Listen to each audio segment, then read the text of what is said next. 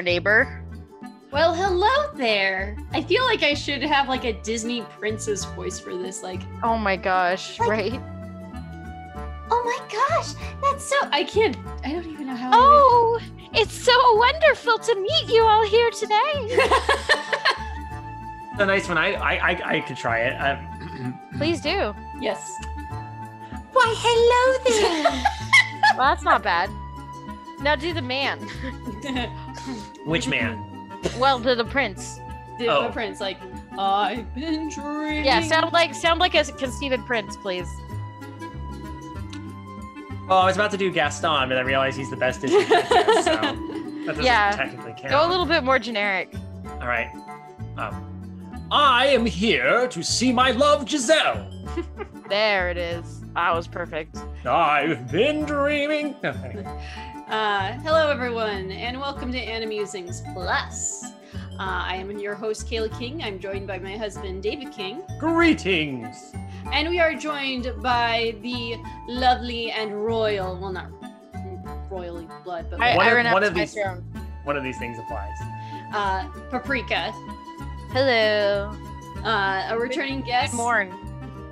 Good morrow. Good morrow, dear sir. Dear, dear lady, and dear, Dear dear Gothemo. dear, dear peasants. Right. we are off the rails already. yep. Yeah. This is gonna be interesting. what interesting. were we talking about? Uh, uh, yeah, what are we talking about? It's, a, it's a movie. um, my gosh, I think we're done- talking about NWA, right? I think so. Yeah. So anyway, Uh, we we have not done a Disney Plus in so long. it's true. Well, we've done. We have to use. The funny thing is, we would have done a Disney Plus for this, but this movie isn't on Disney Plus. oh, I know. Um, oh yeah, wait, no, and that which is of course. I meant Animusings Plus. I knew what you meant, dear. Oh my I'm just- goodness. Yeah, yeah. I was giving you This- a hard time because I love you. Again, we are off the rails already, just like the movie we're going to discuss. Uh, this is Enchanted. Ah. if you haven't guessed. um, luckily, because it is an Animusings Plus, um, it's this one's a little more freeform. Of course, I'm still always going to give the background history behind uh, the movies we discuss, so that way, uh, going into it, um, you have a better understanding of why this happened. Why did this? Why does this movie exist? What is this? Stop making fun of me. No, I'm going. I'm, Uh, I'm who's trying to making fun of more. anyone? Why? How? Mhm. No, I do want to know. Okay, first of all, I have a question for you. Sure. What year is this? It's 2007. Oh, we've really gone ahead that far, huh? Yeah, it's November 2007. In no time Which at is all. literally the year I think I graduated high school. Um, I graduated high school the year after. On that note, though, I was going to say we couldn't find this movie on Disney Plus. We had to watch it elsewhere, which is kind of shocking to me. Yeah, I'm shocking it. It's, n- I'm shocked it's not in Disney Plus. Like, it's enchanted. It's basically a love letter to Disney. Like, um, I mean, that's what the director called it. It's a giant love letter to Disney. Uh, I'll I'll jump into the history because Yes, please, because I want to hear this. I So- have my own ideas, so Uh, so uh, the script was originally written by uh, Bill Kelly and um, was purchased by uh, Disney Touchstone Pictures on in 1997. Uh, the script though was a lot different. It was more rated R. Mm. So That's right, because Touch Touchstone could get away with that. Touchstone can't, but even so, it it was um, kind to be like. So it was written in the vein of like American Hot Summer or um or eh, American Hot What Summer? I th- oh, I haven't seen Wet, Wet hot American- American, Wet Summer. Hot American Summer. I, I haven't seen that movie in so long. It's such I don't think. I've ever seen that movie. Neither have I. um So, but this is what they call a uh, Porky's, right? yeah, it's kind of like a Porky's. So basically, she still is stepping out of an animated film. She's still Disney princess like, but um she More ends up teenagers. But she ends up at a bachelor party where she gets mistaken for the stripper Okay. entertainment.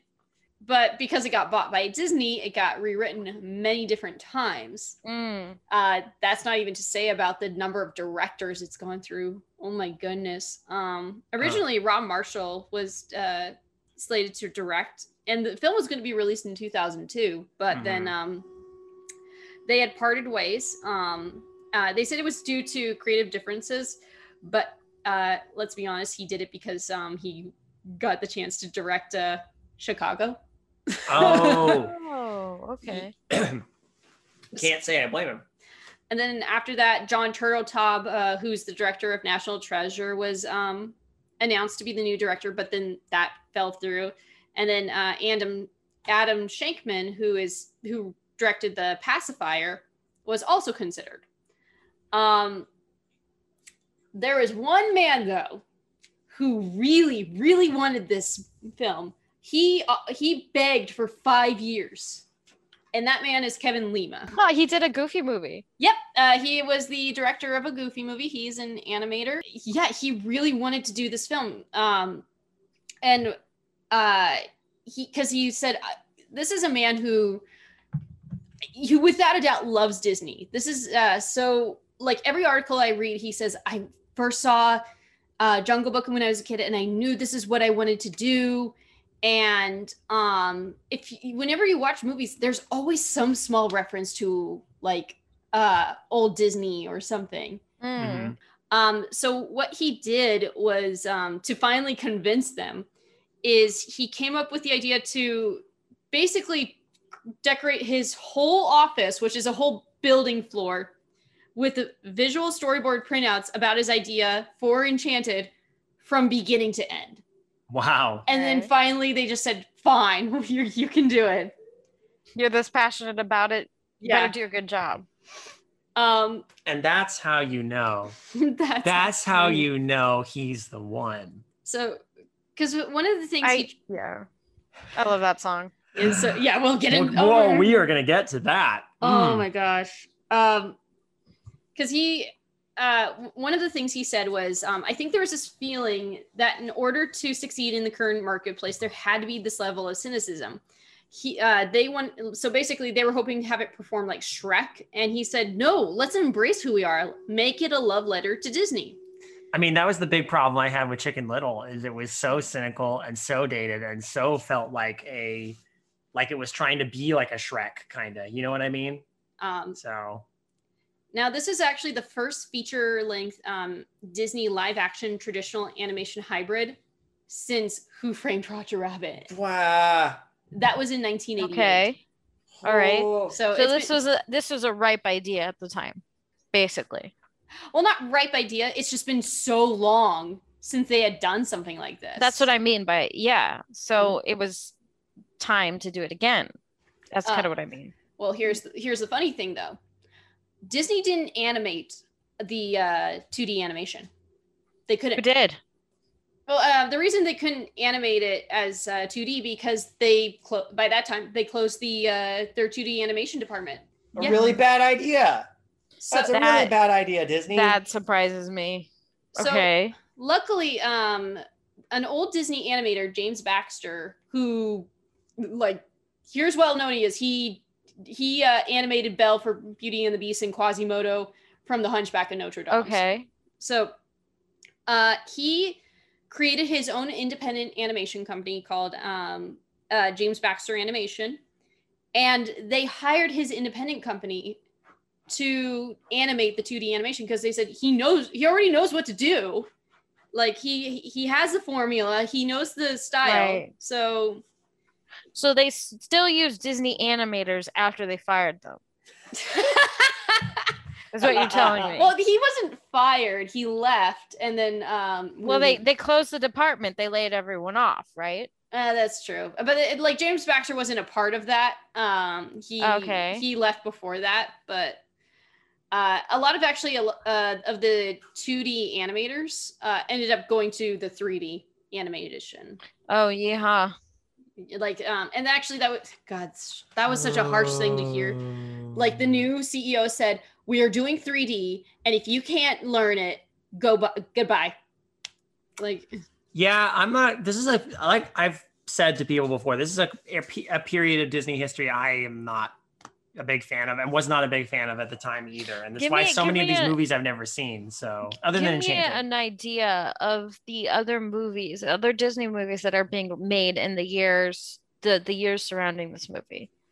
um, the best thing I can say is that shortly before this, the last feature animated traditional film was Home on the Range, which was like a, couple, a few Uh-huh. years before this. And then okay. And then I after that up- was Chicken Little.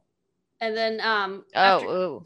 After this is Meet the Robinsons. oh gosh. um and then uh Then Bolt. Ben Bolt. Um and then a little before this, so before Home on the Range. All these things that just have no staying power, right? Yeah, uh Treasure Planet and Brother Bear. I think the biggest one, uh, but this came out in early 2000s, uh, was Lilo and Stitch. Okay. So, like I think that's probably the biggest film that has had a staying power during this quote unquote Disney period. Okay. Which is unfortunate because, as we've talked about before, I really liked Treasure Planet. I really liked Atlantis. They're they're kind of unsung, um, like different that's kind of movies. yeah that's that's the creative you can sort of see like this creative energy that's being channeled into those movies that's just you know about to disappear right Mhm. Yeah, it's it, it it evaporates, and then you've got movies like Chicken Little. But then right then we so got i'm mhm. yeah. But then but so this is what's going on at the time. So you can see why the studio kind of evaporated too, because they like they had no confidence. Well, the the CEOs, the people in charge, they had no confidence in the studio, and they're like, we need to keep up with the trends. We need to be 3D, and it's just, ugh. Uh, well, the tough part was um, in 2003, Shrek did such a good job and was such a hit. And it was created by Jeffrey Katzenberg, who was j- fired from Disney. So, Oh my gosh, my my my frustration with that. But anyway, I'm sorry, I digress. I'm just so tired of Jeffrey just putting being around in general in this podcast.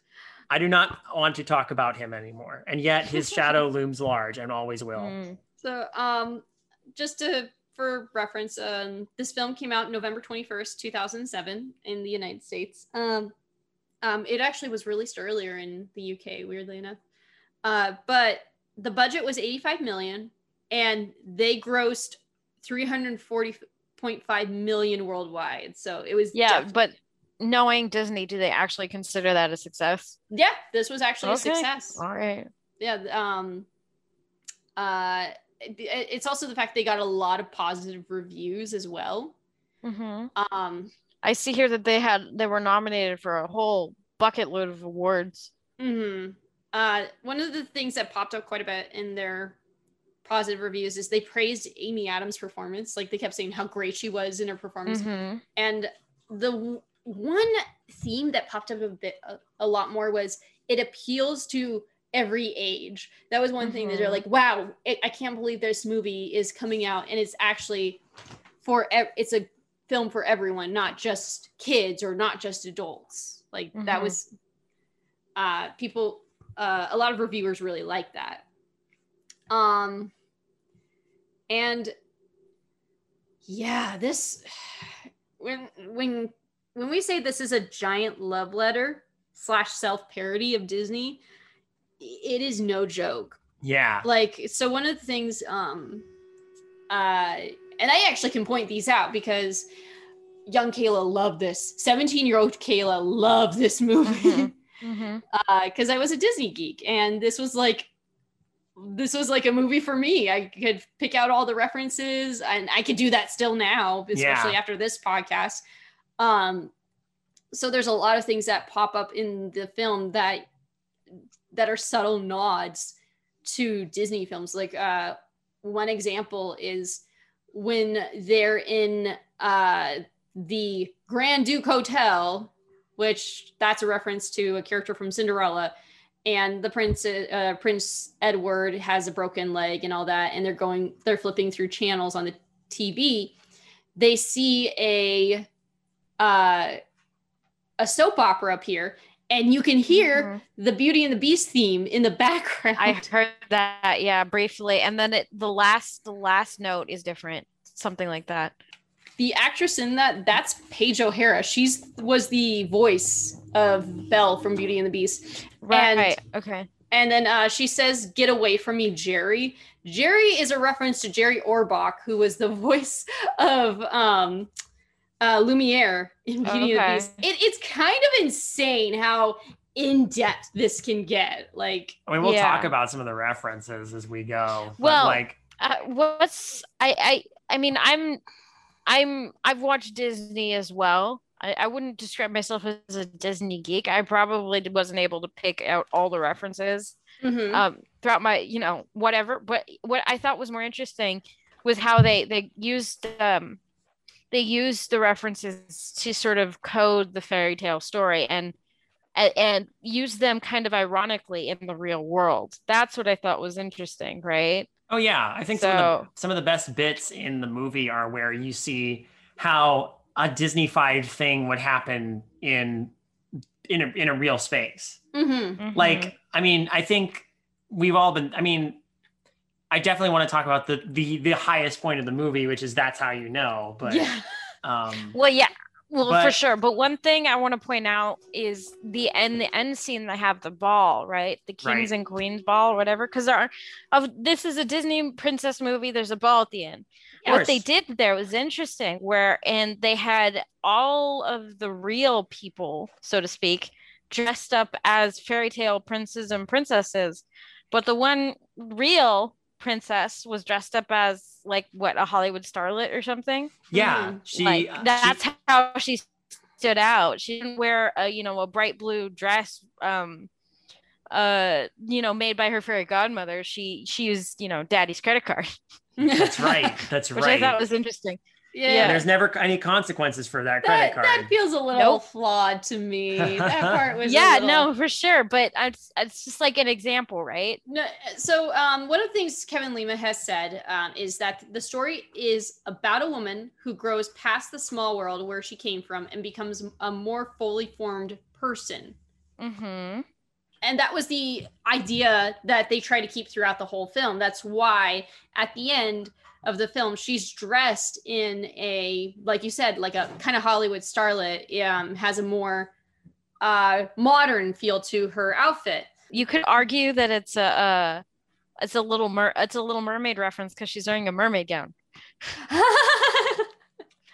oh my god, that's right. she does have the red hair. Yeah. yeah Uh, they and it's the same thing. They they've mentioned that it's the same thing with the music. It the way the music uh, or the songs are chosen in the order they are. They start from True Love's Kiss, which is probably the most Disney of Disney films. sure And then it moves to more modern songs. Um, Happy Working Song is still pretty Disneyfied, but there's still like references to like Real- vermin, vacuums. Mm. Like there's like, Toilets. yeah, there's a modern feel to it. And then that's how you know is like it's That's the, that's the bridge. that's the bridge. This is basically a Hollywood, not Hollywood number. Uh, It's a Broadway musical number. This feels more- yes and so then it so it leads back into reality, and then the next song is so close, which is still like a soft, um, romantic type song, and it's still in the film. There is a person still singing it. Sung by a vaguely gravelly voiced guy. So as we were hearing it, I leaned toward Kayla and I went,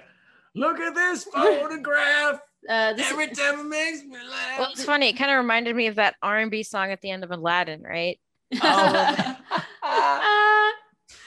Um, and then the movie ends with uh, the song "Ever After" by Carrie Underwood, which is basically a pop song. But the interesting Right. part is it's uh it's non-diegetic, which means that it's a it's the only song where a person in the scene doesn't sing it. Like it's actually just a background song. Mm. oh, like good point. I didn't even think about that. Okay. So th- it again, it transitions from musical number Disneyfied, uh, tr- looking for true love's kiss, and then ends in the real world. So Mhm. and that and that was the whole idea. Again, woman from small world is only supposed to believe this one view, and then it changes as she Mhm. becomes more of a fully formed person. Does it work? Mm, Kinda. kind of. well, I, the, this is okay. So, what do we want to talk about first? Because I have so so much to say. Um, one thing you're mentioning the music. The other thing I noticed was the uh, did you the aspect ratio Yes, that that actually does change. hmm that changes in the beginning when she's in the small world. She has a smaller aspect ratio, and then one thing I noticed is right specifically at the 10 minute mark, she gets put into the real world, Mhm. Which I thought was cool. Mhm. Um, They timed that very and- well. Yeah. And like you don't even notice. They they make the they make it seamless, right? Yeah. Where there's like a a, a, a, a like a meteor where she enters the sewer and then all of a sudden it's full aspect ratio. Uh, there, Chris Abisme and I were like checking the T set to make sure there was nothing wrong with our TV. um I love that kind of stuff though, that kind of meta Right. context. And of course, it's like it's hard to tell the aspect ratio is different because she starts in p- complete darkness. Uh, but then like the camera slowly turns upside down, so you realize that she's not looking down into this thing, but she's looking up through a, uh, a manhole cover. mhm. And then gravity, they don't even acknowledge that gravity is switched. It's just like this right. magical transition that's all only done through a camera rotation. And Mhm. I thought that was really cool. I, I gotta give them props. They actually filmed in New York. Like this is legit New York, not like soundstage in New yeah, York. she's she's there in Times Square, and oh yeah. she's actually in a manhole. Like a- this is Amy Adams actually was in a big poofy dress that weighed 40 pounds and was in a manhole. I Uh-huh, give her manhole. Did, and then her dress magically gets cleaned overnight, like yes. because it's white in the morning. right. Um, it's a Disney dress, though. That's what happens. It- There's she a- took it with her from Andalasia, so right. A little off topic, but there's a the guy that she meets. Uh, this the first uh the the main sewer guy who's working on the sewer, the construction worker. yeah. Mhm. who when they're they're keeping trying to repair the sewer which makes no sense because i don't see how the sewer was damaged in the first place yeah, they meet they meet this group of construction wo- workers and the one that talks plays the devil and your pretty face is going to hell and Oh, it's really? like, Really? yes yes and I, once i figured that out i was like holy shit, this guy's amazing um, yeah so that was a that was a fun little cameo for us that's super but, uh, cool. I thought Beside he looked point. familiar. I was like, okay, Mhm. this guy sounds familiar, and I couldn't figure out for the life of me. But um, uh, but oh my goodness, that's awesome. I love that. Um, Yeah. So this is a story about this princess who who slowly, you know, uh not only comes to the big city but becomes a more fully realized person. Uh, I realize, I mean, on a technicality, like it's funny they point out, like, are you a princess? You know, when there's that part where little Yeah, Morgan not says, yet. Yeah. not yet, but I'm going to be. And it's interesting because she's like, she has all the aspects that would make her a princess. And like usually people on the outside would just go, yeah, she's a princess because that's how princesses are coded in these movies. Mhm. hmm. But Mhm. technically she's not, but she's Well, what do we- qualities. What do we call her if we don't call her a princess? well, but we though? should call her a She- so, uh, but, Disney- you, but the a thing fair is, maiden. What, what I Mhm. realized though, she never becomes a princess. no, she doesn't. But never once in the movie. well, that's why she's not part of the Disney princess line. But Yeah. um, Mm. the interesting part is uh, the Disney princess line is very. It, it's not exactly oh they're just all princesses. Technically, a lot of uh, quite a few of them don't begin as princesses. Belle was didn't start as a princess. Neither did Cinderella. Um, They sometimes include Alice in that, and Alice isn't a princess. yeah, Mulan gets included all the time. Al- She she Mulan is, is not a princess. She's a noble. She's a noble, right? She- She's no, like Chinese royal um not. nobility. no, she's not. She but her house, her family is not affluent in China. They're affluent. They're not nobility. Okay. Is it- are There's they some affluent there's some because- sort of oh Are what's they the word? because of her her father's military service, or is it just because they have a long no, they dyn- have a house. They have they have like a long they have a long ancestry. That That's they're the house of Mulan, right? Or Fa, right? They're the Yeah, house the- of the house Fa. of There's Fa. Fa and Mulan, but like, the, isn't that just kind of like a family house? Like, Right, oh, but so they're, they they come from a long line, don't and live a like long peasants. established, distinguished line. So This Yeah. is important. No, it is I would describe them as Chinese nobles because That's they fair. they they have a house. They have some semblance of servants, right? They all Mhm. sit together and eat at a table. Like doesn't happen everywhere in the world at that time. That's true. Pocahontas is also one of those that gets thrown in, and She's the eh, daughter of a chief. chief. Mhm. Again, it princess is less of it's a loose term. My question is is she not a princess because she's technically not a princess or because they couldn't make money off of merchandising her as an animated figure? That's the reason why, because they can't really use Amy Adams' likeness uh, Right. to do that. Actually, because I looked into it, I'm like, well, she's technically in that Disney Right. princess sort of field. Why isn't she? Because it's Amy, it's Amy Adams. You Mhm. can't exactly use Amy Adams's likeness. Yeah, But they're still dolls of her. It's just they can't really put her in. the- Well, they kind of do that though with other like like Chris Pratt Pratt is basically Star Lord.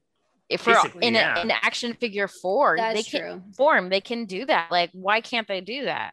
I think another Um, I think another reason too is also you're you're right. At the end, she doesn't end up as a pr- princess. She becomes an adult woman, like a modern adult woman, uh, for the most part. Like there's there's there's Yeah. there's things in this movie. I'm like, I But we got we have to talk about some of these things. We have to talk about these things. We are going Because- to. This movie, I'm going to preface it with this two things. First thing, it's impossible to watch this movie without smiling the entire time. yes, it is a very unless fun you're movie. like unless you're like a bisme or you're a sociopath right one or the other um the other thing i would say is that i have listened to lindsay ellis talk about this movie Mhm. and my opinion is heavily weighted based on some of the reads that she has given and i'm like oh shit she's right. She's right about some of it too. So um we can talk about all that but i don't know where you want to start from here. Well, we we kind of delved into it a little bit, but um, this is an animation podcast. We should talk brief, at the very least, briefly about the animated parts, just to Okay. like acknowledge the technical the technicalness of it. Now, I know you said that this was uh, this was outsourced this Yes. animation, but it was from the hands of our our old pal James Baxter. I saw I- I saw a Pumbaa uh, cameo in there too. Yep. Yep, I did Pumbaa's too. in in the end. Yeah, Yeah, he's in the lineup of animals. you can see his. You can see Pumbaa's Pumbaa. uh, no Timon in- anywhere to be seen though. So Uh, Mhm. I, I feel like the animated part, uh, the Disney Princess World, Andalasia, takes more from Snow White than anything. It just Really, I was thinking Sleeping Beauty, but okay. I- it's There- a there bit is- of both, I'd say. But I'd say, yeah, in terms of the beats of like the prince and the oh, that's true. There is that whole, living in a house in the woods and that is a little more well, Sleeping Beauty. specifically, we we had just recently watched Sleeping Beauty, and one of the things I've noticed is that in Sleeping Beauty, the the, the titular princess has like three actual sentences, and then she sings a song, and that's it. yeah, in the beginning of this movie, Amy Adams is that character. She's literally obsessed with a guy. She Mhm. sings to the guy. She intends to marry the guy. Like this is Sleeping Beauty. Yeah, That's that's what happens in Sleeping Beauty. That's true. The only difference is there's no three fairies. That's true because I will say one of the issues in Sleeping Beauty, and I, we've discussed this in the previous the our Sleeping Beauty episode, is the fact that it's not. It's despite being called Sleeping Beauty, it's not her story, and Right. it- that is as a result we don't have the focus on her. We have the focus on minor characters, which makes no sense.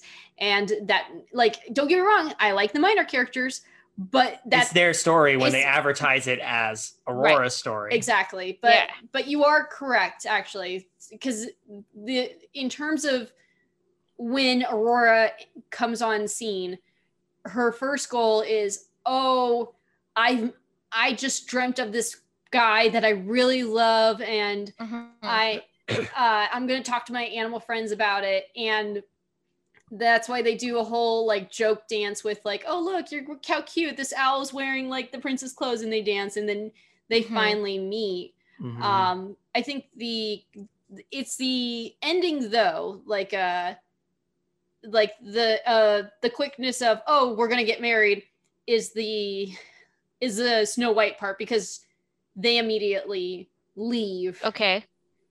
Uh, Not I haven't mention- seen Snow White in a long time, so I Yeah. can't I can't comment on that. no, but, that's um, fair. Yeah, the way they What's- walk into the sunlight or on on a horse, it's very much like the end of Okay. Snow All White. right. The other thing is we only have 10 minutes, right? So basically this fair maiden who's technically not a princess has not is not being taken taken care of anybody.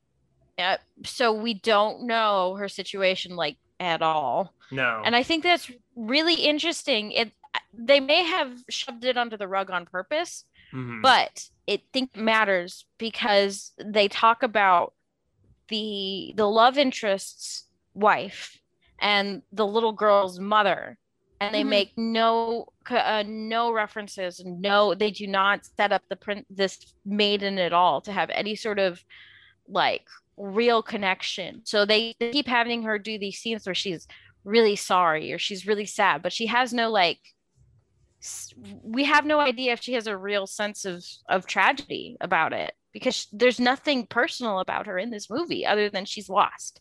Yeah. that's it.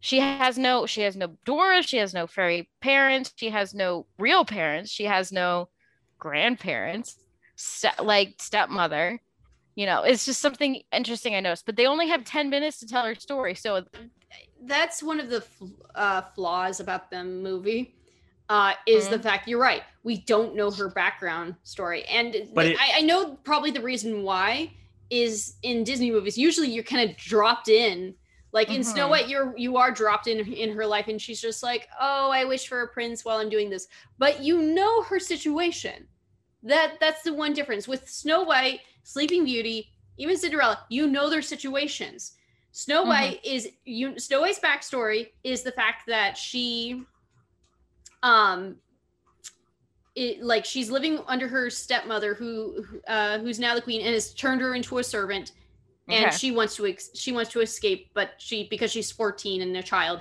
she thinks the only way is through a prince uh you know with cinderella that she similar situation her stepmother uh, has basically taken her on as a guardian and has just basically made Mhm. a servant in her own household and um but with cinderella it's more she wants to escape like she Mhm. actually has there's a want versus need complex right well there's also for her it is also a need as well because Mhm. she know like she knows her situation she actually is sarcastic um i will defend cinderella to the end because there's like after watching that as, film as i'm like established, yeah. uh sleeping beauty no boring character. Uh but we still know her backstory. We still know that she's been with uh aurora like she's born she's cursed. So in order to try and protect her she's now living in the woods with these people. We don't know that about giselle and right it- they didn't throw a sentence in there nothing right? and, and all the, it's very simple to do because all they could have done is had Julie Andrews, who is narrating the beginning, Mhm. explain Giselle's story. Like once upon a time, Giselle does this, and then What's interesting though is she it she's- sounds mhm. she presents the prince's story more than she does you know he, his the prince's stepmother doesn't want him to find a bride yes, because if he does he'll claim the crown and she won't be queen anymore Mhm. so it's more about him than it is about her in terms of this sort of setup yes, which is which interesting. may be normally the prince gets no setup yeah, prince charming in snow white gets no setup he's No, just there he's the prince the princeness is his setup it's a role reversal in my opinion yeah. Cinderella, same thing. He's just there. He's a prince. There's not much else to it. And then um, with Sleeping Beauty, he's just a well. We, we know that we know more about him we do know more Philip- about him. philip gets a little bit more okay, I'll give Philip a little more credit. And I'd 'cause- say, I'd say, I'd say Edward takes What do a we know little bit about more after Prince Philip is an archetype. So Prince Philip, we actually see like he's a five-year-old when like five, six. oh right right right and Aurora- that's the swan Prin- princess kind of takes after that too where they meet up as children they hate each other whatever Well, they're children together Yeah. Well, not exactly. He only meets her once when she's an infant, sure and then never sees her again until she's sixteen, and he's like I don't Mhm. know, twenty something. Um, right Who knows? And then he does fall in love with her. But we do know that they were betrothed to be married. We do see their parents interact with each other, and um, we do know that they got together to like make sure that um, that she's remained safe. And he does. So we do understand his background situation. It's boring, but it's like we Mhm. know it. Um, yeah there's an arranged marriage their their kings want their kingdoms to be at peace mhm. that's i mean here there's just a, a, a pretty pretty prince and a pretty pretty princess which and she is already like has weird once power again, and animal. they only have 10 minutes Yeah, so they're just they're just going into the princess uh, drawer and pulling out a couple of factoids and putting them into a movie right. It's not. It's not important. No. Her, Giselle's she can talk to important. animals She sings to animals. She sings well. She makes clothes and she lives in the forest. There we She go. has- we got a princess. If you know, it's she's like uh, the idea is like you don't need to know that much about her because she's a living trope.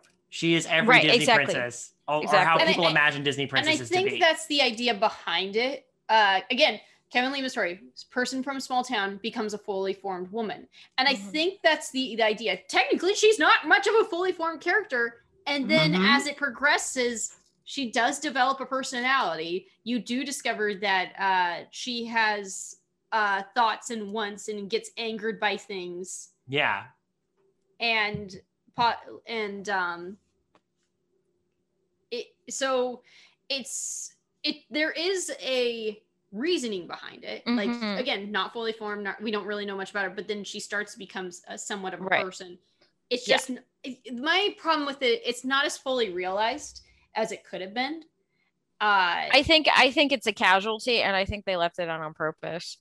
Honestly, considering I think you're right. I think they did leave it out on purpose, but I think it's because it's not fully form- fully formed woman becomes fully formed woman. Mhm. But as I mentioned before, as I'm saying right now, it's the goal is there. I can see what they're trying to do. It doesn't quite make that mark and like one of the things is they they keep bringing up is like, "Oh, how could you just fall in love with someone you just met?" And versus this is kind of the genesis of that. The only other, and as far as Disney goes, the only other movie is Swan Princess, right? That that does this, uh no, Swan Princess is not Disney. right? Okay, Uh, Frozen but did it though Frozen did uh, Frozen, oh, oh, yeah, but how much later after this is Frozen? a lot later. A We're lot talking later. 2013. Beauty and the Beast actually did a very smart thing. They did take time to get this these two people to get to know each other, Mm-hmm. and we don't know how long they are together, like in the castle. We can just estimate, but Mm. we really don't know Long how enough for them to get to know each other, which is literally the point. It's a tautology. It's exactly. purpose. So they are they're they're one of the uh, few couples in like that Disney Renaissance history or the Disney princess line that actually does take their time to get to know each other and develop a relationship. Mm-hmm. And it's not just oh you're someone I just met, so Right. let's get together. And that's the joke, though. That's the Yeah. conceit of this one. Is like, Right. then we shall be married in the morning. They've, oh, they've Giselle! said they've said two words to each other. How other. long have you known each other? Oh, well, it will have only been one day, and tomorrow it will be two days. Uh, It's so- beautiful. It it's so beautiful. This is the point. 10 minutes. Beautifully simplistic. Some And details fall by the wayside, but whatever. She's a fucking princess. What else do you want to know? It's both a tribute and a lampoon. Isn't it silly that the, we in older Disney films this happened? Yes. So Yeah. and you know the animated segment also does. I mean, the reason I wanted to talk about the animated segment was just because I was thinking about the the animation itself. But then again, like I think which is it, I think it does its job. I really Right. like though the the points where they do mingle, but the live action animation. I love the stuff where the evil sorceress queen, whose Oh, name yeah. I cannot remember. She's just the evil sorceress queen in my mind. Yeah, she has a name. It's I know Susan she does. Sarandon, and Susan Sarandon is Mhm. basically She's uh, very good, but Mhm. I love the way that she keeps projecting. Narissa. What? It's, it's Narissa. Narissa.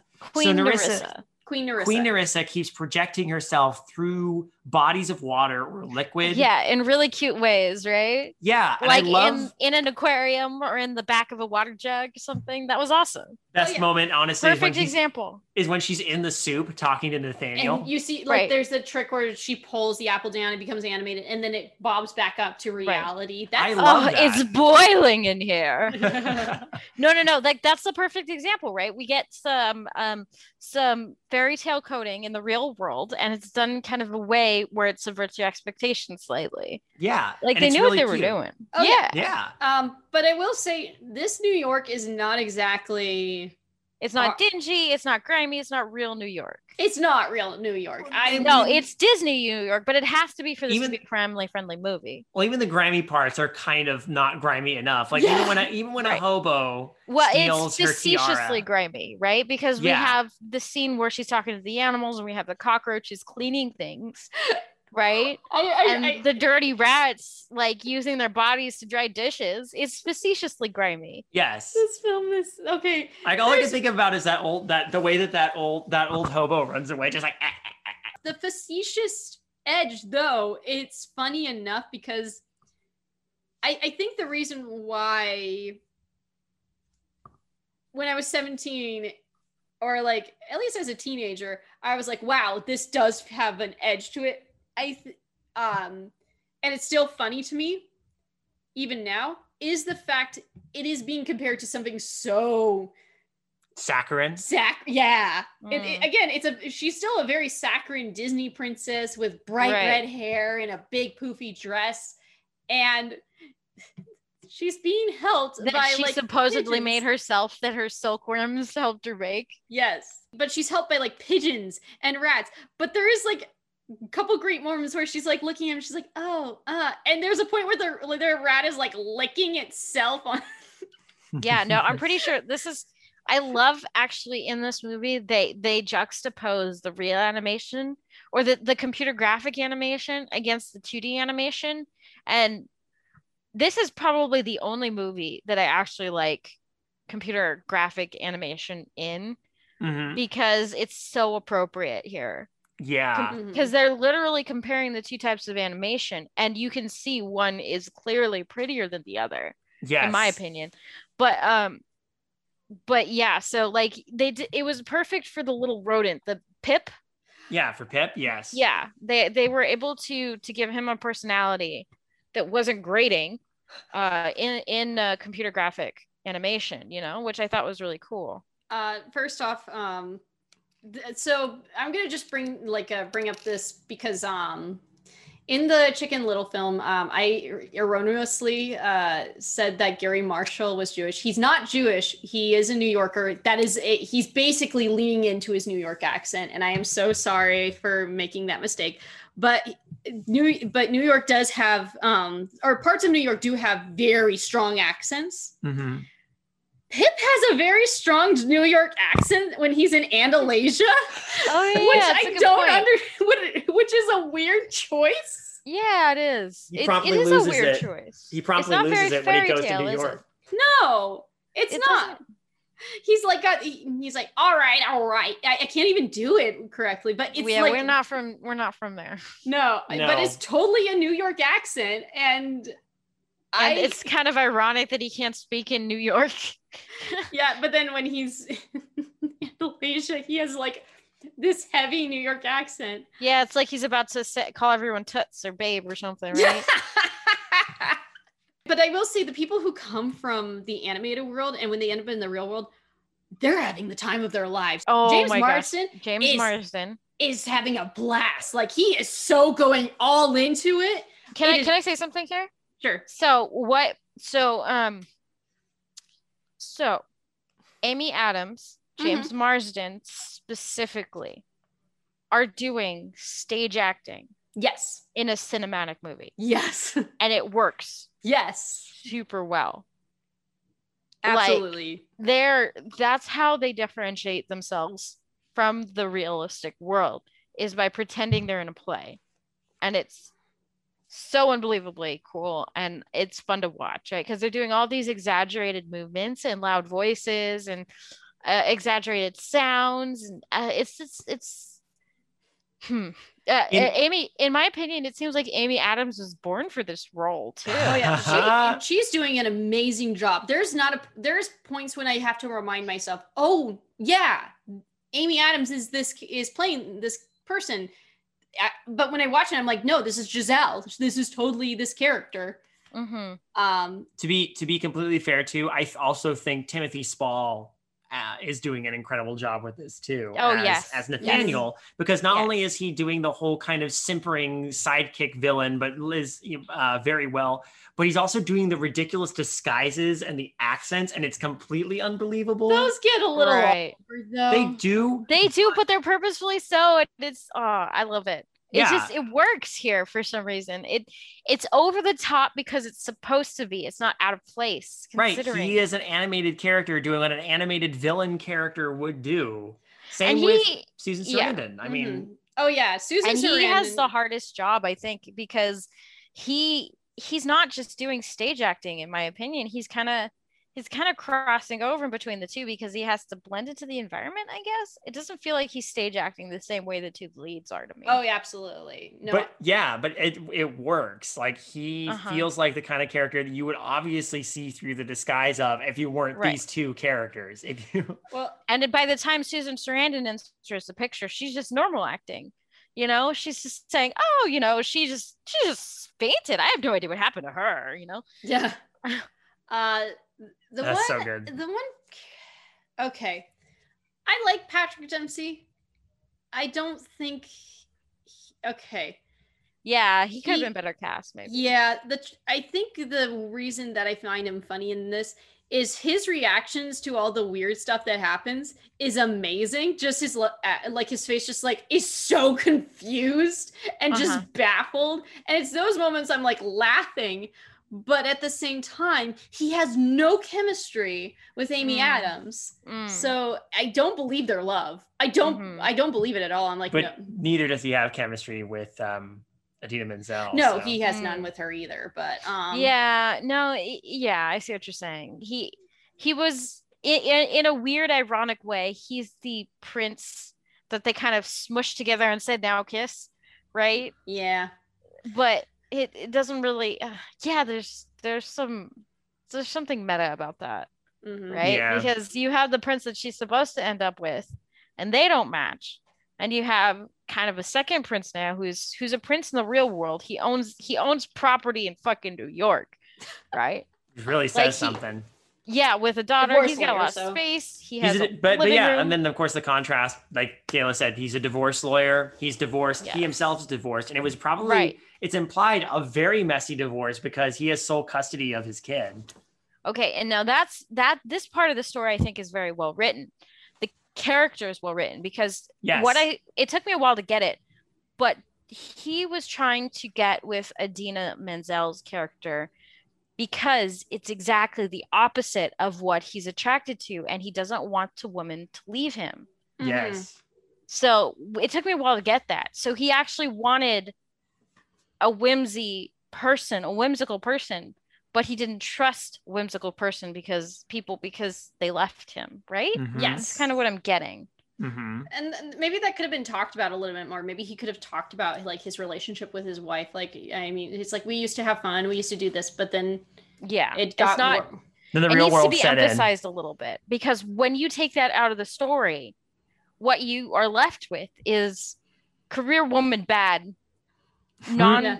sewing, happy, singing, pretty woman good, right? But except what's interesting is that Idina Menzel's character ends up with Edward because she wants that fairy tale gesture. She wants Well, the big romantic, Yeah, but that's giant, not ex- chivalrous Yeah, gesture. but that's it. Yeah, that's like not very Yeah. much it, it, It's not. together with. it No. feels out of nowhere it right. kind of does. i don't like i don't Well, I mean, I, it's kind of hinted at when it's kind of hinted at when she gets the the heart flowers during the song, and she's like, "This is such a great gesture. This is very romantic," Yes. and she's super wooed by it. Mhm. And that's the first hint that this is the kind of thing that appeals to her. Where before that, they'd just been sending each other like romantic e cards and talking about things as if it was just business. Yes, and then the next one isn't until the actual ball when she goes, "Oh, that's so romantic how Yeah. you are romantic."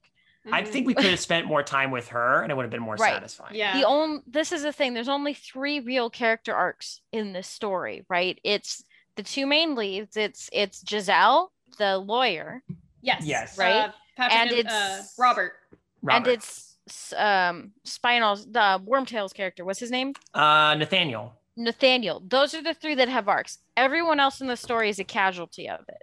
Everybody else is yeah pretty static. Even if they're enjoyable characters, they're pretty static. hmm Um, I mean, Edward doesn't change. That's for damn sure.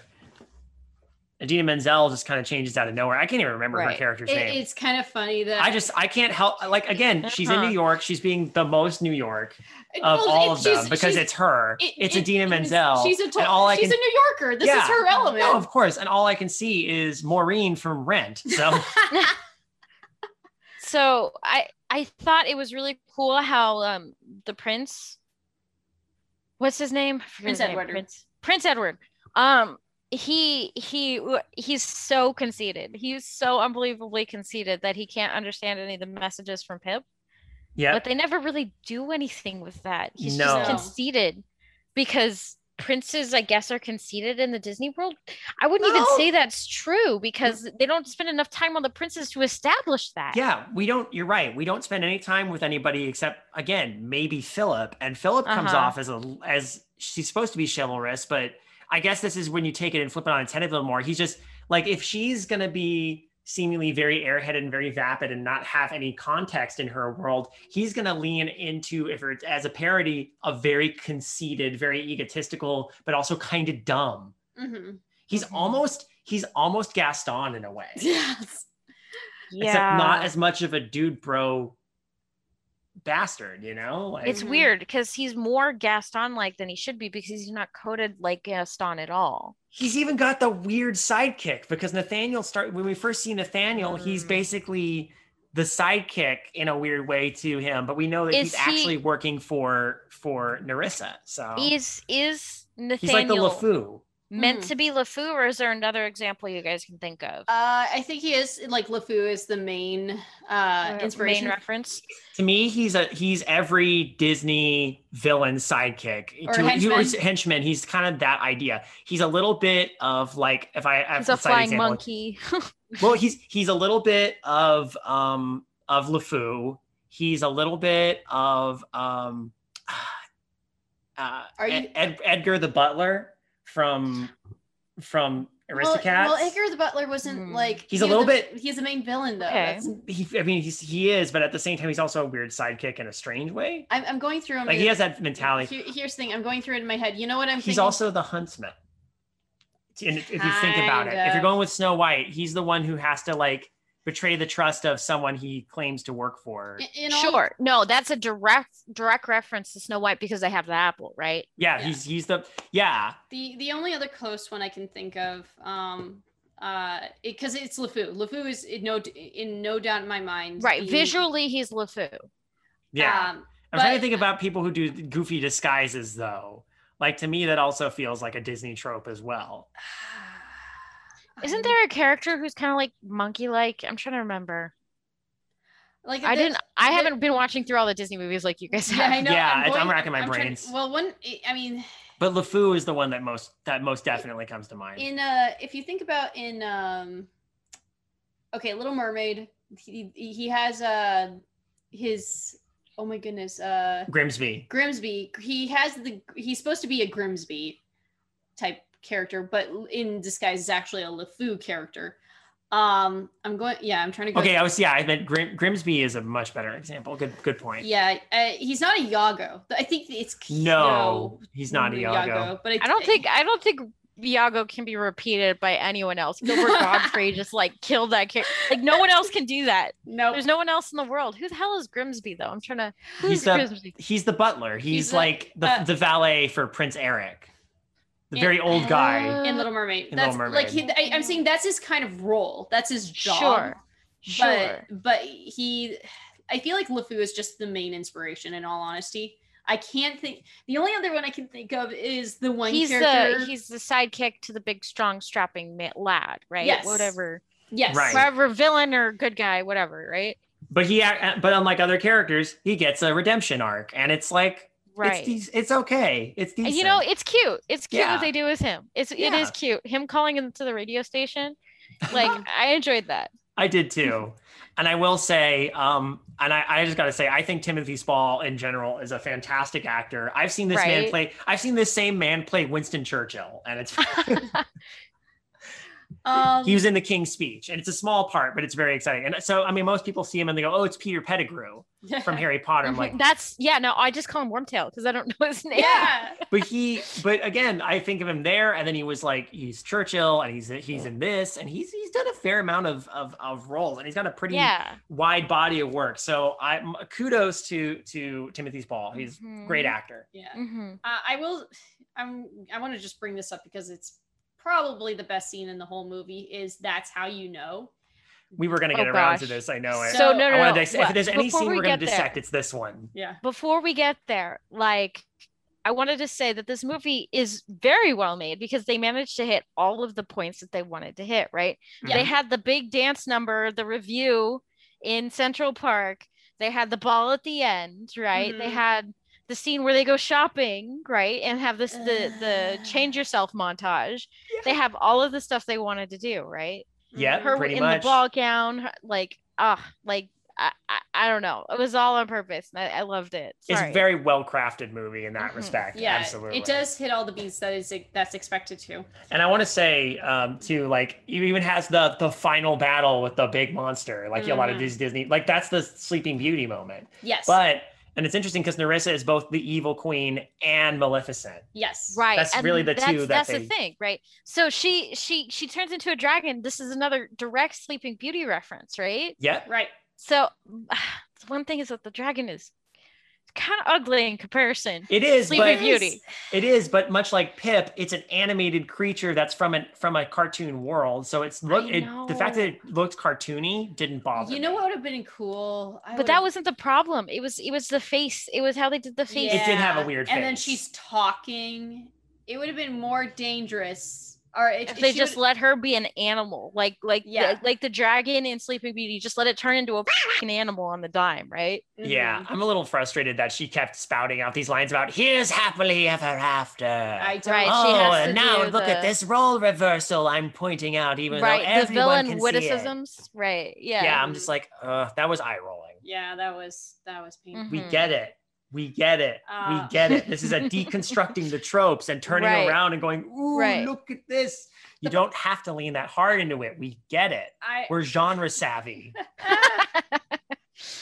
oh man, I Still fun though. yeah. I, the, the thing I I think the thing I take issue with is like yeah, she's supposed to be a fully formed woman, but it doesn't feel that way. Like even her uh like that whole moment where she's supposed to have her like a bonding time with Morgan. Um first of all, she took her dad's credit card and my Mhm. heart is like because they spend so much money. He's gonna be in so much debt. Yeah, but don't worry about it, Kayla. No. You need to, in order to be a, a pretty, uh, a well-formed, realized woman, you gotta spend money. You gotta spend money. it's gotta what be someone else's money, apparently. Yeah, specifically, it doesn't matter whose money it is, right? It doesn't have to be yours because being strong, strong, independent woman bad. What? Okay, That beat that bit heats differently for our generation Oh, now yeah. that we're adults. I- Let's just yeah, say actually, speaking of Morgan, Morgan's character is hit or miss. There's moments where I totally believe she's a six year old, but then there's things she says, I'm like, that is not what a six year old would say. that's uh, cute. like, My favorite scene is, uh, it's it's a terrible scene, another terrible scene. But she's talking to to the princess about what it means to be a slut. All the boys are only after one, one thing. thing. And the princess goes, What's What? that? And she goes, I don't know. No one will tell me. No, it's a great line. I, I think the, It's a great line, but you can't be a slut either, Kayla, or you're not a real woman. Yes, I know. That's fine. Eh, that's fine. Who, who wants to be a real woman anyway? When These I, days, overrated. yeah, Right. I could instead I could go I could go the halfway route and again go the that's how you know route. Okay, yeah. go. So sorry. Let's focus on the parade scene because it's Yeah. it's the best part of the movie. The high point of the movie, and there's so many beats here that I want to touch on. so this took 17 days to film Oh, really? because most of it uh, most of the time it was rainy during like when Mm. they were trying to film. So they had to extend it. And then not only that, there are 300 extras and 150 dancers for this scene. For this one for this one uh, uh song number, uh, musical number. And then not only that, this is also at the height of Grey's Anatomy and there are fangirls screaming off to the side because there's Patrick Dempsey and they're like, "I love you, Dr. McDreamy." Oh, ew. Like Ew. appar- apparently that was an issue during filming, and I'm like, oh yeah, that was a thing. there was a point where I was watching this movie and I was just watching Patrick Dempsey going, "Is that? Wait, is that? No, is that? Is that a wig? Is he wearing a wig? No, I think his hair is just like that. yeah, it is. Maybe, it is. but it, it's it's so far forward, right? That y- you think he's like wearing a toupee or something sometimes. so interestingly enough, um, uh, Patrick Dempsey actually has a career when he was a teenager or early 20s. Mhm. And it's, and they're like very 80s films type movies. Like, um, uh, and they're kind of uncomfortable though. Like one of them, he's a, it's called lover boy and he's like a prostitute. Okay. going through uh, going through like a pizza service and then in another movie he uh he asked he basically bribes the popular girl to go out with him and he would help her pass spanish it's that's it, it- his Yeehaw. that movie is basically the um basis for uh love don't cost a thing that which Mm, much mhm. later Oh. yeah That movie has Heath Ledger in it, right? it, no it wasn't heath ledger it was I, Oh, never mind. Uh, wasn't it like a little Bow Wow or something like that? I can't remember Never mind. Never mind. Anyway, point being, uh, uh, but if you look at him when he's younger, he is kind of awkward looking. Mm. Like he has, uh, he has like a big nose. He's um, uh, like uh, he, he like uh, he just doesn't seem like he's grown into himself. And then he is just one of those men that like when he got into his 30s or Once he got hidden age, yeah. yeah, when he, got gets a into chin, right? Yep. It, it just, the, but the chin didn't work because I, yeah, I think he was just too. I hate saying too skinny. It's like uh, he just looked awkward, and he came across as Yeah. and that was the roles he played. He played the awkward nerd boys, Mhm. and then yeah, he's just one of those men like in his late in his thirties and forties, just grew into himself and became Doctor McDreamy. So Mhm. Mhm. Okay. He doesn't have a lot to do in this song. no, he's just there. He's there. just He's there to he's there to be confused when everybody else gets caught up in what is Giselle's greatest ability, which is to turn the real world around her into a musical number just by evoking the power of song.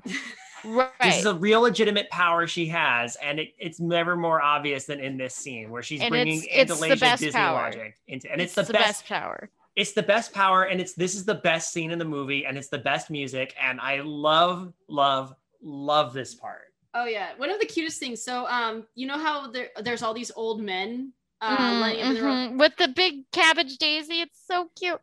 Uh, all of uh, all of those old men, they were uh, chimney sweeps in Mary Poppins. oh, they're Yeah. all like dancers. Okay, what about the women? I have no idea. I don't. I think they were just. women don't matter. I'm. But like, yeah, they were. Uh, they were all. They all played chimney sweeps in Mary Okay. Poppins, and then were brought back. Like this is forty years later, and they're brought back to be like uh, do a little bit of dancing and such. And I'm I like, love their little choreographed dance moves. They're Yeah. this, that's adorable. Yeah. So, what exactly did you want to talk about in the scene? I think. Everything. Just everything. It's just it's just fun, right? It- oh yeah. so it's you fun. you got a couple different styles of music. You got a couple different styles of love, like like that specific kind of love where you show it, right? Yes.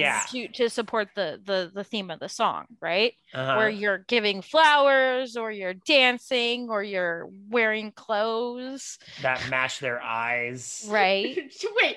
that- like, can we talk about that line that makes no sense? He'll wear your favorite color. So, wait, Just so that he can you match, your, eyes. What? Well, Why is your favorite color your eye color? Eye color. Or yeah, or something like that, right? Yeah, so he'll wear your favorite color just so he can match your eyes. Kayla, don't ruin the whimsy. Okay. It's fine. it The line is- is fine. No, no, no. and I think th- the, the why this part works is basically the best part of all the film, like most of the film. You got Amy Adams like in her um, element. You got Patrick Dempsey just being shocked by everything, which is Right. Hilarious. And it's Uh, the middle of the movie, which, as you pointed out, is when the the they everybody stops singing the song and starts going, "What? What's happening?" Well, actually, at the end, what's great is everybody everybody cheers. Everybody loses it. Like we don't know why this happened to us and why the entirety of Central Park up just pulled into this when it was just her and that one like calypso band. Yes. But like Mhm. they and by the way, big props to the calypso band for being the first people. yeah, to get into it. Because they're the ones who established the great rhythm. If the song had been just a did, how do I know? And it doesn't have the that's how you know that you that's the best part of it. Is just mm-hmm. that backbeat, that like kind of Ah, it's Uh, great. So um, Can I just point out how this scene looks more Disney than Central Park? Because Yeah, it yes, does. it does. a parade in Disneyland. That's what it is. It absolutely what it is. But that's the and that's the point. That's what's so great. This is they know they wanted it to be this way, and it's all because she is evoking that and bringing that magic into the into the space. She Mhm. basically, yeah, it's this interesting magical ability. Like you said, She can already conjure she- animals. if she starts singing, magical stuff happens. Mm-hmm. I wish she would have used that to fight the dragon at the end. Wouldn't that have been cool? She starts singing and everybody at the ball just gets together. It's like the mob song and Beauty and the Beast, and they just go up and they beat the crap out of the dragon. um, uh, I mean, I, I I- I'm not sure what else to talk about except to gush at how cool it is and how that's Yeah, it's it's, justified lovely. It's so like this is this is this is one thing I want to talk about this. Like I want to frame it first before we talk about it. But, Okay. Uh I'm sorry. I'm just I, I'm enjoying how no, this scene is great. positive we all we all feel No, because of no, No, this. this it's so great, but this movie is it's weird at the same time because it's insidious, right? yes. Um, yeah, because there. Okay, there is a lot of things wrong with this film. Don't get me wrong. Right. And I'm it- just trying to think about how to frame this argument. I I think there's some messages that don't work. I don't think the way she becomes a fully formed woman is She's not a fully formed woman. no, she not even at the end. She's not. It doesn't Right. really work too well. Um, Right. Well, but- what what I what I wanted to point out about this scene is how whimsical and amazing it is, and it leaves you with this feeling of happiness and and and goodness. Yes. But then this entire movie is about about what? About shirking your responsibilities, don't have a career. Um, specifically, there's a scene towards the beginning of the movie where he hands a little girl the book, and he talks about the women that are in it, and he points out two women. He points out Rosa Parks, and he points out Marie Curie, right? hmm So when he points out Marie Curie, he's like, she's this wonderful woman. She's she's so great and talented, and she dies of radiation poisoning.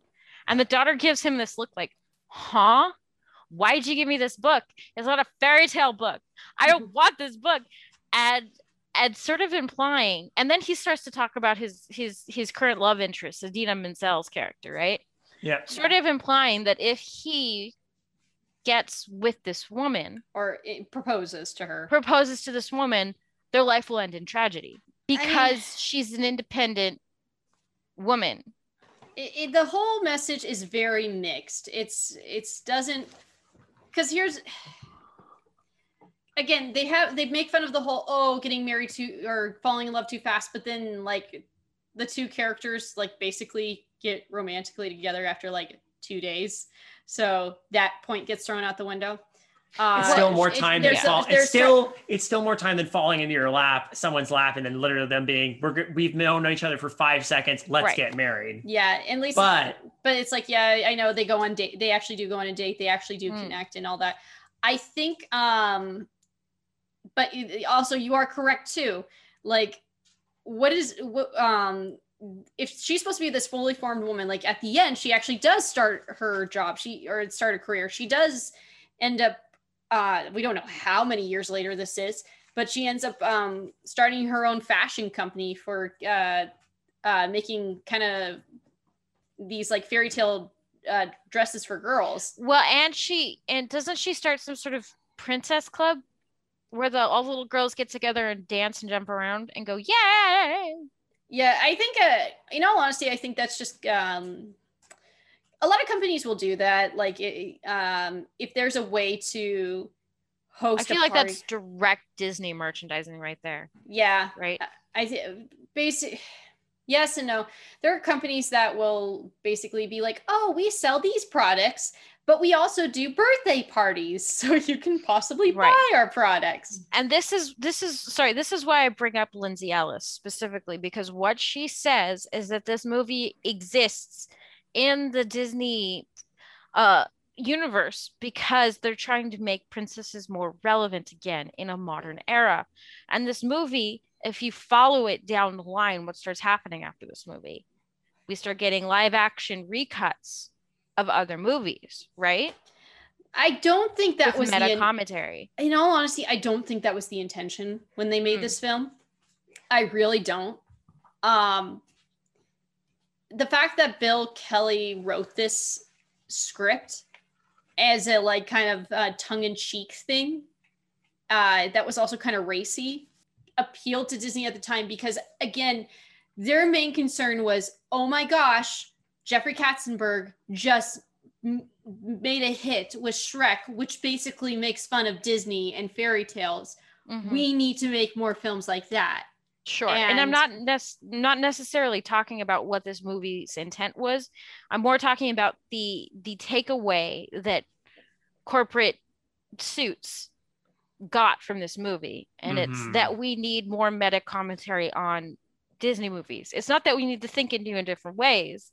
It's that the thing that this movie did specifically needs to be repeated ad nauseum until everybody hates it. The thing is that still doesn't happen until much later though if you think about it. Like okay like the next movie's coming up. We have um it's still very much them experimenting, right? yeah Like- it's still this is a point where they're still trying to figure out what they're they want to do. Um Okay. uh, later on like we get we get meet the robinsons we get bolt. I mean this is the same company that the last movie for chicken little that michael eisner had said no i want um a boy because uh boys will not see uh movies with female characters. So you have to have but girls will go see films with male characters. You Mhm. have to do it that way. Mm. um in all honesty i think what really pushed that forward was frozen because frozen really did a lot more deconstruction Because we had Alice in Wonderland before that in 2010, I think. Alice in Wonderland was also a deconstruction. I've never. It seen wasn't a good one. Tangled came out before that. Alice in Wonderland came out before that. And in Tangled, they also do that you can't marry a man you just met thing. yeah, They get to know each other. I feel like, if, but here's the thing. Uh, I feel like they were still experimenting at this point. I think Okay. this. I think probably Enchanted got people. Maybe had Disney realizing, oh, maybe we can have female leads again, and then they did. I think that's what kind of encouraged them probably to bring back um, Princess and the Frog later on. I don't know. We haven't hit Hmm. that beat yet, um, and I'll see what happens when we do. Um, but that didn't do as well as they expected. But Tangled did. Tangled uh, was, well, that's the thing, is Tangled was a really good movie. Once Well, again. I mean, it, okay, Tangled was a really good movie, but so was Prince of the Frog. Princess, but Tangled made. We're not talking about like quality. We're talking about box office sales. Mhm, Yeah, mhm, which is all they really care about. That's their there. main concern here.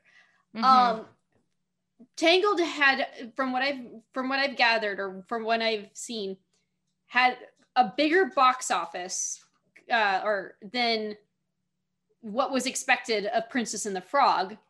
Mm. And I think that encouraged me like, okay, let's keep going down the 3D route.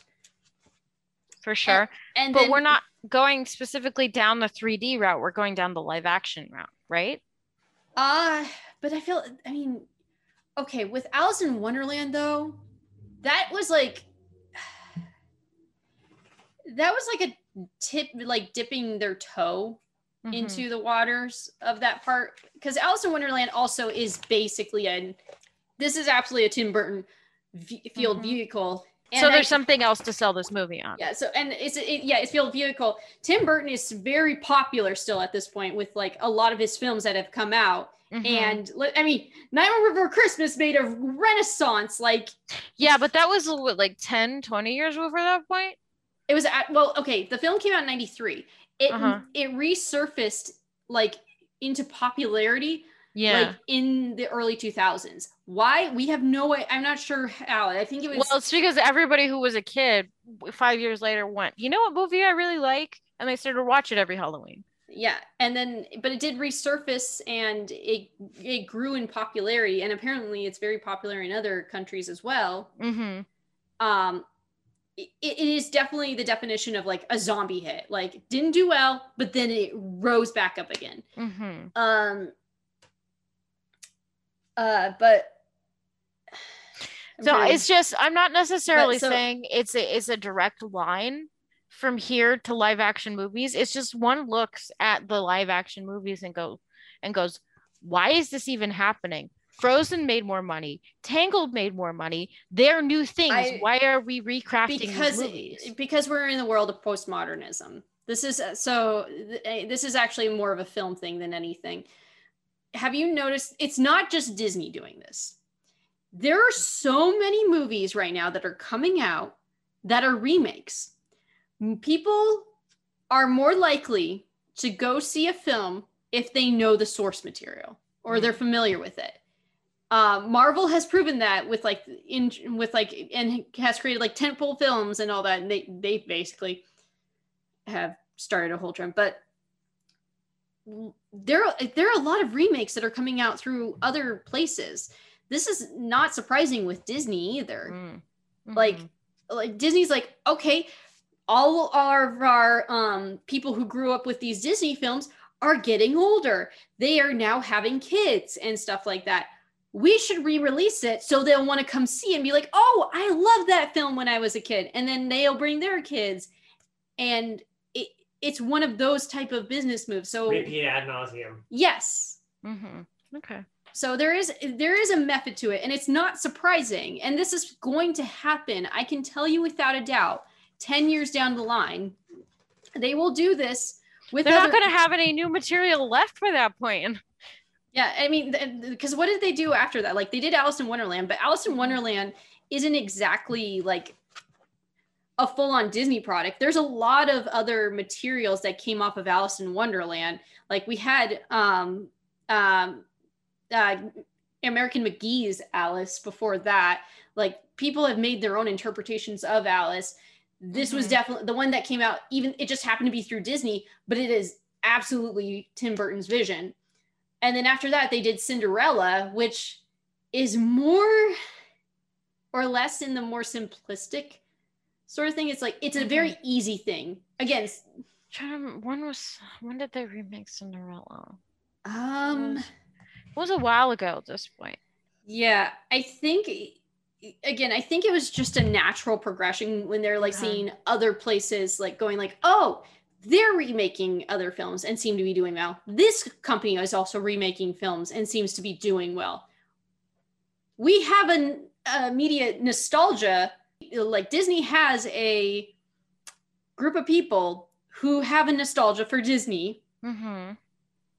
and they're getting older and again they're having kids and they're like we can recycle this and say remember this remember when you were a kid and you like this movie come see it so Okay. All right. All right. Sorry. Maybe we should get back to the Enchanted movie that we're supposed to be talking about. But no, no, no. This is fascinating. It is important though to talk about deconstruction yeah of a genre anyway, because this movie is supposed to be about that.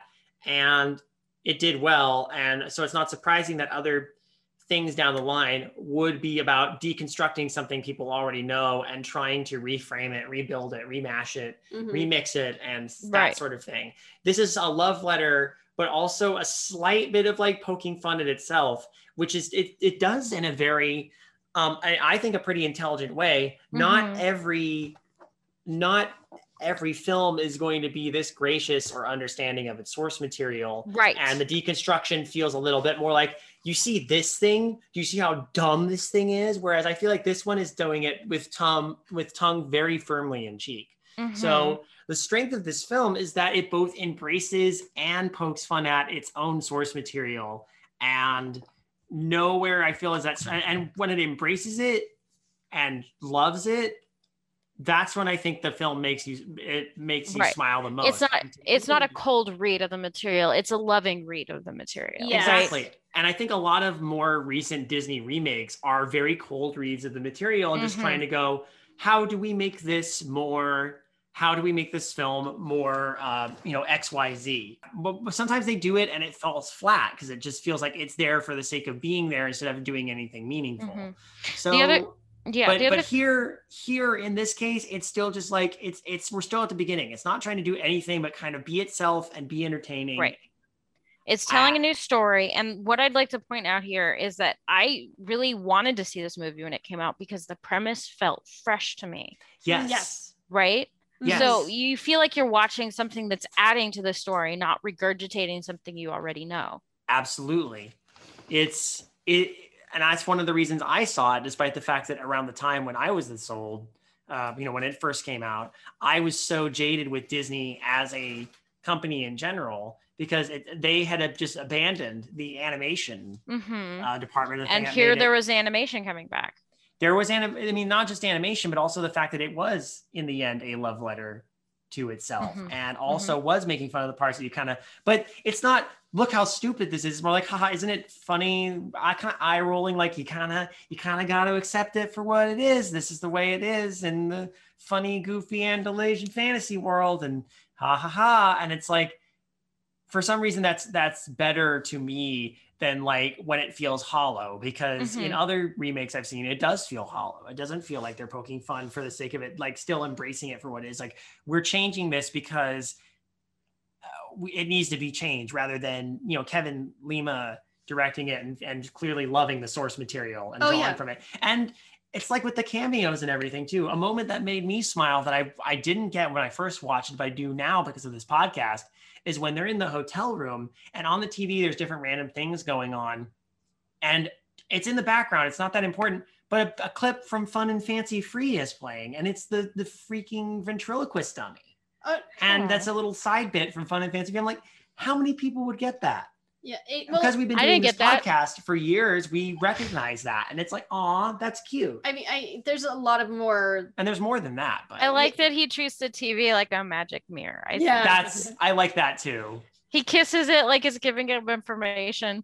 Mm-hmm. Which it Aw. is. He just happened to choose the right channel. Yeah. Right, Uh, right. Uh, I think um, and it, like the casting is pretty good. There's some poor casting choices. I think it's very interesting that they'll cast people like, hey, you know, we should get some Disney legends. Let's get the voice of the Little Mermaid to play um, Robert's assistant. That's a weird. that was cool. Yeah. She was awesome too. She was pretty good. Yeah. Yeah. Or Like, like, I the- can't find this place Andalasia. I like how sarcastic she is. She's so great, and she actually does make fun of that whole "It's the berries."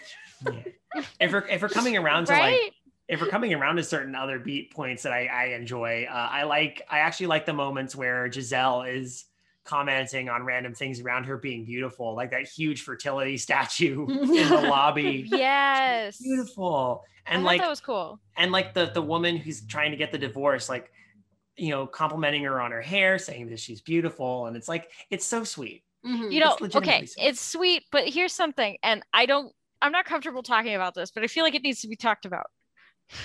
I feel like I'm pulling a card I shouldn't be pulling. But don't you never touch a black woman's hair? Isn't that like a thing? Yeah, you shouldn't. You should never do that. Um, and I get that it's like innocent, but this is this movie is it's very white. Yeah. It's oh no. very, very white. It is It's very. exceptionally There's a it's lot. Of, it's radiantly white. So, and one has to wonder about the the lady telling the black couple how they need to be in love correctly. I I I, I don't know. It's not. I Again, don't know. this woman can influence people with her will. it's Sure. This, She created a giant musical number in Central Park. I will say though, the the couple, the Mr. and Mr. Banks, ha ha ha. Uh, oh yeah, that's right. They're the Bankses. uh, yeah. oh, Uh, and a, another thing Abisme pointed out because even though he's not a lawyer, you can talk about. He he pointed this out. I asked him. So in the beginning scene, there's the couple's fighting over a baseball card, right? mhm. And the lawyer character gets fed up and he leaves the room and says, All right, I'll see you Monday. You don't do that. Never leave your No. client alone with the opposing counsel. Don't do that. no, No. no. No. I will say though, uh, Mr. and Mrs. Banks, they actually had more chemistry than Robert and um, Giselle. That's yeah. for sure. you can say that. Yeah, yeah, yeah. That is funny. Like I like when I see like they're like holding hands and they're looking at each other. I'm like, yeah, I believe their chemistry. Why don't I believe it with the with the main Mhm. couple? This is weird. It's a very good question. Um, but yeah, um, God, I feel like we've we've pulled this we've pulled some parts of this movie apart pretty Yeah. far. The other thing I, think we should focus on is um the, the the what what are we as as women supposed to take away from this movie? Career women are boring and and be a jobless because so okay so we have the two main leads right? The two ladies. We have Idina Menzel's character and Amy Adams' character. And Mm. Amy Adams, she she was going to be a princess, and now she marries a rich New Yorker, and so she's never going to have to work for her life again. The one career woman that the movie did have just fuck it to her career, moved to a new place, became a princess, and never worried about anything ever again. And But- destroyed Threw her her phone phone. away. She broke her phone. But it, it- but Giselle does end up being a career woman and starts her own business and all that. Oh yeah, okay. The, but, the, but but you're right. The message is very very muddled, and that's Uh-huh. that's the main issue with this film. It has a very muddled message. They, they're trying to present one thing. It doesn't hit the mark completely. hmm Um, Well, uh, if anything, if we want to talk about good character arcs that have a, a satisfying ending, there's Nathaniel going from a sidekick to uh, being a, book writer. published author. Yeah, right. That he by far he- yes. He gained Well, self confidence and self love. the other thing I would point out and and um is that the what does the what is the little girl supposed to take away from this? we I have no idea anymore. Uh, Because yeah, right? Because um again, this is why I think this movie i in some sense exists to sell princess classes or something, right? I don't think that's it. Like based Okay. on how this film came about, how this film, like how the director is creating this film and the effort and care they're putting into this, I don't think it is a vehicle to sell princess toys. That Sure. doesn't that doesn't like that I don't think that was the intention of the director, nor I don't think it was even the intention of um, the studio. The studio, I think, just really, really wanted a film that felt like Shrek like oh we can be cynical and sh- all that and They're they're leaning into the meta commentary and you and- don't but they're also leaning into the princess thing. I Well, mean, Amy Adams is beautiful in this movie. yeah and but i think i don't think the intention was to sell disney princess toys. I think it was it really was trying to get the movie to sell more than anything. Because one of the things they did want to do they wanted a celebrity uh to play like a big a big well-known celebrity to play um, Giselle. And Kevin Lima said no that's not a good idea. We should try to get someone unknown. So it uh so was Amy way Adams unknown at this point? so it, what they did is um it, it was a bounce. So Amy Adams isn't unknown, but she was at the time kind of an indie darling. Uh she Mm. she had just um she wasn't an independent hit or she was recently in a hit independent film called Junebug. And Mm. So she's not like a full-on celebrity, but she did something um that was considered popular and they're like, "Okay, it, it was a it was a middle ground. Mhm. Hmm. Because I'm I'm trying I'm thinking of the movies I know her from. She's range for sure. She is range. Um, but the the only thing I'd ever seen seen her in uh since I've seen her in a couple movies, specifically The Arrival and Drop Dead Gorgeous, and she plays a full on slut in Drop Dead Gorgeous. Yeah, I I think that was Yeah, her. although that movie is another meta, freaking amazing. but anyways, um, but yeah, like I I'm looking through um her. Drop Dead Gorgeous was in 1999. Okay. She was she was in Catch Me If, if You Can. I re- I remember that, but she was in a very small role in that film. Like she was in, you almost blink once and you see her and you're like, oh yeah. Mm, you kind of mhm. You kind of forget she's in there, and that. But then she was in Junebug, which was a bit of a hit, and then um because she actually received an Academy Award nomination for the, her role in this film. okay. so- yeah. That was that's why they were like, okay, we can allow it. Instead of like getting um I, I forgot who they were considering for the role. I should look into that, but Um, but yeah, they're they're hoping for the studio wants someone big so it could draw in more people. I I Okay. feel like their focus was on the movie itself and trying to basically bring in as many people to see it as possible. Their focus was on the film, not the merchandise. Because um again, they were hoping to make more of a racier PG-13 but not quite PG-13 film with this Hmm. that's more cynical a la Shrek. And they decide Something that appeals to the entire family, which this does. yes. Yeah. But then Mhm. this went And isn't that what a Disney movie is supposed to be? th- yeah, this Isn't that what Walt intended? instead this goes the more as David mentioned, the more loving route, the more tongue-in-cheek route. The more homage route. Yeah. that- yeah, that's more Homage, more homage, less parody. Yes. Um, although I find it Hmm. funny that they did hire Stephen Schwartz and Alan Menken to write the songs, and Alan Menken's writing self-parody music of his own music. hey, you know how you wrote like Under the Sea? Can you make a song like that? Kind of make poking fun yeah. of it. Yeah, use some steel drums, please. Uh, That's how you know that it's Menken. but he, he he said I always tried to make um my songs for Disney tongue in cheek if he could.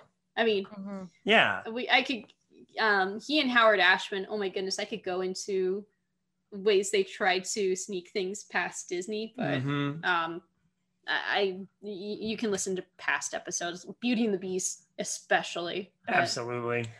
um I, I think I think we've talked about this as in as much detail as This- possible. Yeah. Yeah, this went on for a while, but I don't think that's a bad thing at all. It just meant that I think Enchanted, and we haven't done an Anime Musings Plus, like you said earlier, we haven't done an Anime Musings Plus in a while. And this was a great way to get back to that, to talk about this movie that ultimately doesn't have a ton of animation to it, but it's such a love letter to the animated medium of Disney films and it had to be discussed. its Mhm. impact cannot be i think understated for where it did take sort of the direction of like we've already talked about movies that would come later that were supposed to be also deconstructions Mhm. so um i think it's I- important to talk about we don't talk Yeah, about no. every movie but we talk about the ones I, I was matter. I was really looking forward to talking about this movie with you guys because I it, to watch it leaves me in a very weird place of dissonance, right? Because Yeah. it's like it's so much fun to watch, but it leaves me like feeling unsatisfied with where the characters ended up. Mhm. Mhm. Um, and because of that, I'm like, what are, you know, and I don't know, and I don't know, what are we teaching our children, kind of thing. yeah but I mean, no, there there are bigger issues in the world than this movie for sure. But at the same time, one No, like- has to wonder why they really. You can't just like something blind. Like this is a movie that one should critically think about and make sure Yes. that they understand what they're watching. Mhm. Um, and the love letter to Disney parts are absolutely amazing. Um, but uh, I don't know. yeah it's strange But the story of becoming independent and becoming a full woman, it's not strong enough, as Kayla said. Mhm. It's just not. It's not. It's not fully realized. Uh, I know for a fact that they are working on um, Enchanted 2, which is supposed to take 10 years after the m- first Enchanted movie. Interesting. so it's not happily ever after No, it's kind of, I don't know what the premise is going to be specifically, but I know that there are, they are working on it. Um, Amy Adams. Do you think is- it'll ever see the light of real day? I mean, they got they got the actors uh, prepared to act in it and all that. They have the script written. I don't. They're talking about going through with it. I don't know. it doesn't need When? to happen though It, we I don't know when though. But the problem is, we did just we're still in pandemic times, and that d- Mm. is a factor for a lot of. It's gonna be hard to do da- big dance numbers in the middle of Central Park. Yeah. we'll we'll see what happens. I mean, it seems like it's going to go through. Like I I, I have a I'm a, I'm pretty positive it's going to go through based off what I'm reading, but who knows? Um, this doesn't need a sequel i'm just being honest it, it doesn't, but But like anything that Ah. Disney does, sequel, make a sequel, make a remake, make a. if they can if they can bring people back, they can. we'll never. We're not talking about the live action remakes on No. this, on this Mm-mm. podcast because they don't have And animation. they have no Not- animation. We're talking about the animation history, not yeah, uh not the not the remake. This. no. No. Uh, if it if it if there's if it's something relevant, if it is relevant, like I feel like this film is absolutely relevant, then we will discuss it. But after Disney um, Animation Studios, we'll we'll go back and forth, of course. Uh, our plan is to eventually move on to um, Don Bluth, and then uh, Mm. eventually go on to other uh, animation history, yeah. other stuff in I mean, after all, there's going to be a big gap between films once we've gotten all caught up. And you know what's crazy? hmm Realizing that as we move forward, we're getting into the last, uh, we're, we're coming into the last like maybe 15 years, yeah, which is saying something considering we started this with a movie that released in the 19, the 1930s. Yeah, I know. It's it's it's strange because it's now I'm I'm go- it's getting to a point where I'm basically almost an adult when these movies are starting to come out. Yep. Mhm. And I have vivid memories now. Like I actually have like I'm like, yeah, I remember going to this. I actually remember possibly getting a buying a ticket for this, who I went with. Like these are um uh these are actually memories that I'm that I can hold in my brain. It's not like, oh, when I was a child. Yeah. So it, It's, different. And we have, I think we should acknowledge too that the perspective is different. These Mhm. are the movies that are coming up are not ones I saw even. Like I never saw Chicken Little. And a lot of these coming up, I haven't seen either. Yeah. Enchanted is rare. Enchanted is the one is one I did see and uh, do remember. It's one that that you you hear the premise of and you go, oh, I want to see that, right? yeah. Um, and then yeah, the next film we're going to be watching is Meet the Robinsons. Uh, that actually we should be releasing um, Okay. at the end of the month, uh, or very or Very shortly on the heels of this one, so stay tuned. Yes, please. Uh, and neither David or I have ever seen this film before, so um, Which bodes well. yeah. Yeah. Uh, Paprika, thank you so much for joining us for this. It's Mhm. like this felt really in depth, and it's it's great to have uh, a back and forth, back and forth with a film like this. Okay. And This is one of the reasons I love uh, Animusings Plus because it's more free form, and I feel like Mhm. um, we don't have to be so like stuck Oh, on. Yeah. It's- yeah. Uh, we I deeply appreciate the insight and the thought and the care that you bring to these discussions, Paprika. So thank you so much for joining us. Sure. I mean, I I got something out of it too. Thank you very much. Well, now that we're all wrapped up, I think one there's only one last thing that needs to be addressed. What's that? Well, recently a dragon fell out of the sky and fell on the ground and turned into a literal glitter apocalypse. So we're gonna need a lot of push brooms and a fire hose. We didn't talk about the ending of this movie at all. Is that an oversight? Kind of did. Eh. I just know Because- that there's a lot of dragon glitter as the result. There's of a the lot end of this movie. dragon. She catches him instead of him catching her. Yeah, we don't Um, need to They talk they about make more out it. on the Okay. roof. They make out on the roof, In the and then they rain. live ever after happily. There's a pop-up book. There's a perfect shoe fit with Idina Menzel.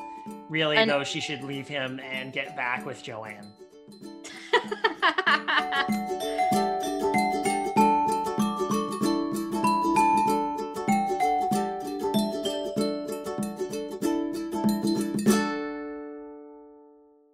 Whew.